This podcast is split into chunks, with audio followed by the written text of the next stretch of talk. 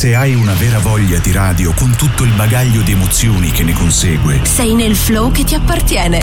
Radio Tausia è un mood ricercato per essere in trend con il mondo che ti circonda. Ora sentiti libero, perché sei all'ascolto dell'emittente che di tutto questo ne ha fatto un mantra. Radio Tausia. Radio Tausia. La radio libera dell'Alto Friuli. Di nuovo in diretta, amici di Radio Tausia, alle 7:41 minuti, mercoledì 21 di dicembre, penultimo appuntamento del 2022 con le associazioni, gli enti e i comitati che vivono in Friuli Venezia Giulia. Oggi parliamo con l'associazione Endometriosi Friuli Venezia Giulia con la presidente Sonia Manente. Buongiorno e benvenuta. Buongiorno, grazie dell'invito, grazie. Eccoci davvero qua. Allora, da tradizione noi localizziamo sempre l'ospite, quindi da dove stai rispondendo alla chiamata? Allora, io sto parlando da Porpetto. Ok, la sede dell'associazione è lì oppure zone limitrofe? Zone limitrofe. Ok, perfetto.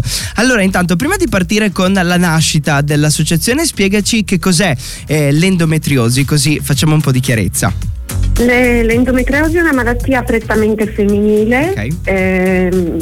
Sembrerebbe che parta dal tessuto dell'endometrio, esattamente dalle cellule. Queste cellule escono dal loro sito attraverso, qualcuno dice la mestruazione, qualcuno invece proprio a livello cellulare.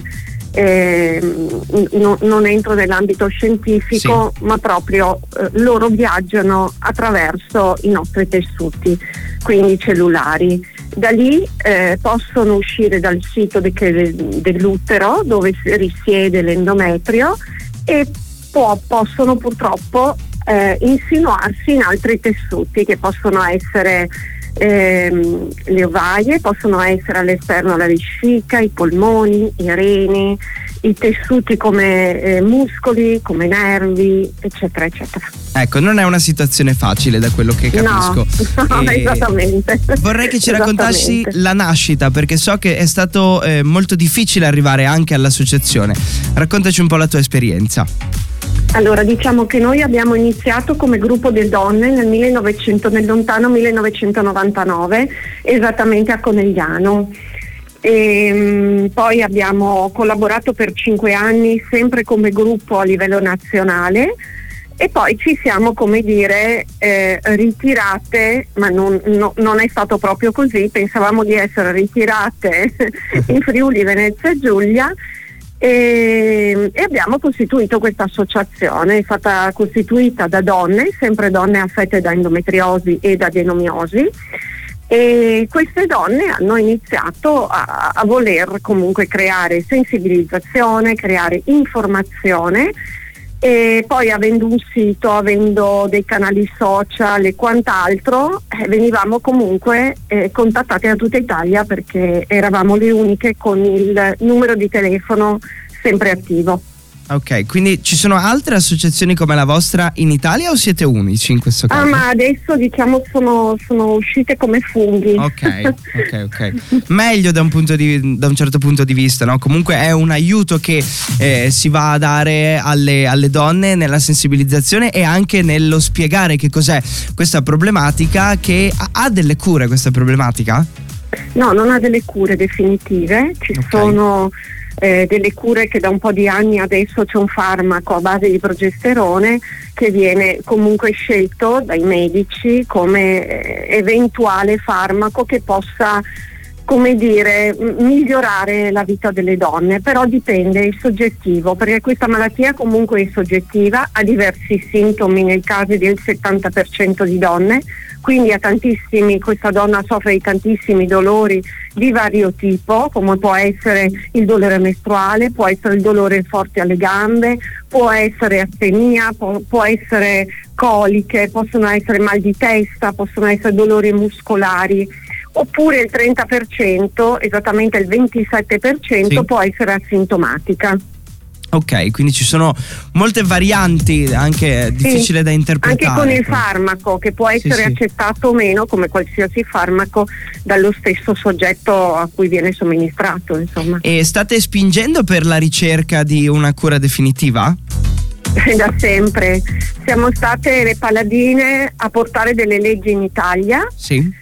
e così come spingere per una cura definitiva, ma vediamo che è molto difficile perché le forze non si uniscono, ognuno crea una sua linea, come può essere giusto o sbagliato, questo sì. Non lo so, però non si uniscono per creare, diciamo, e anche unire i costi, io dico, no? Perché no, se i costi fossero, diciamo, io non dico centralizzare, perché centralizzare non va mai bene, ma unire diverse teste, creare dei tavoli, ma davvero collaborativi, sarebbe anche assieme alle associazioni, che comunque i sintomi purtroppo li ha solo il soggetto di cui mi affetto, e quindi poter collaborare per andare verso magari diverse idee, diverse cure. Invece ognuno, diciamo, che va verso un proprio pensiero e sperare che sia la volta buona. Questo purtroppo è brutto da dire, ma è così. Ecco, speriamo allora ci sia una maggiore unione nel futuro, come buon proposito sì. del 2023, possiamo dirlo. Sì, che esatto. Ci sia più un collegamento tra associazioni. Parlavamo di leggi prima ed è stata approvata in regione la prima legge in Italia. Nel 2012, sì, è stata la prima legge in Italia e in Europa addirittura. E adesso so che state puntando all'esenzione regionale e nazionale dei ticket alle cure e dei farmaci, che sarebbe un'altra conquista. Noi abbiamo anni che proponiamo questo aspetto anche a livello nazionale e regionale, oltre che a leggi nazionali, perché tenga presente che proprio nella mia persona ho supportato le regioni come la Puglia, il Molise, la Sardegna ed anche per ultimo la Sicilia a far sì che avessero una legge. È sempre stato il testo migliorato. Sì. In regione da tantissimi anni ci proviamo a far sì che possano essere esenti alcuni farmaci, perché veramente la donna, la famiglia, la coppia che ha questo tipo di patologia, come altre patologie, ma davvero il sistema sanitario non ci supporta. C'è un'esenzione che abbiamo attraverso ILEA che è la 0,63, ma purtroppo se comunque l'ecografia viene eseguita da un personale non completamente formato, il problema continua a sussistere per la donna e ci sono dei costi maggiori a livello del sistema sanitario. Insomma, è un can che si morde la coda. Ecco, speriamo che questa intervista, di solito ha funzionato, serva anche da appello alle istituzioni in ascolto. Okay. Ma mi auguro, perché davvero ci contattino e possiamo davvero apportare, comunque la regione che lo può fare, sono i nostri governatori che lo possono fare, noi possiamo essere un stimolo come facciamo da 23 anni, non è poco, Federico, 23 anni. È una lunga storia, sperando davvero ci sia l'ascolto di chi può fare la differenza in questo caso. E ti volevo chiedere in ultima battuta come si può entrare a far parte della vostra realtà associativa e dove vi trova la gente nel mondo dell'internet. Allora, nel mondo dell'internet ci trova il sito www.endometriosifvg.it. Ok. Poi ci trova attraverso LinkedIn, attraverso Facebook, attraverso Instagram, laddove ci può trovare con @ endometriosi e FVG. Ok, lì sia persone che magari vogliono supportarvi che persone comunque affette da questa problematica. Che abbiamo bisogno anche di donazioni, se posso dirlo. Certo. Perché purtroppo con la pandemia queste donne che sono purtroppo indotte a spendere tutto di più, non possiamo chiedere a loro, insomma, di supportarci, ma alle persone che vogliono supportarci, donarci magari attraverso PayPal, attraverso il nostro sito, che trovano tutti i nostri riferimenti, o possono chiamarci anche al 330 204 653 laddove noi anche attraverso WhatsApp rispondiamo, o attraverso le mail info@endometriosifvg.it. Ok, perfetto, super chiara. Ti auguro un buon 2023, buone feste e ci sentiamo presto magari per degli aggiornamenti, ok?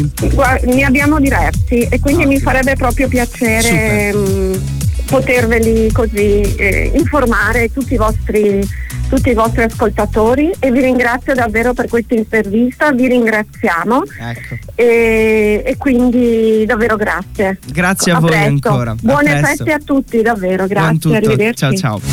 Radio Tausia.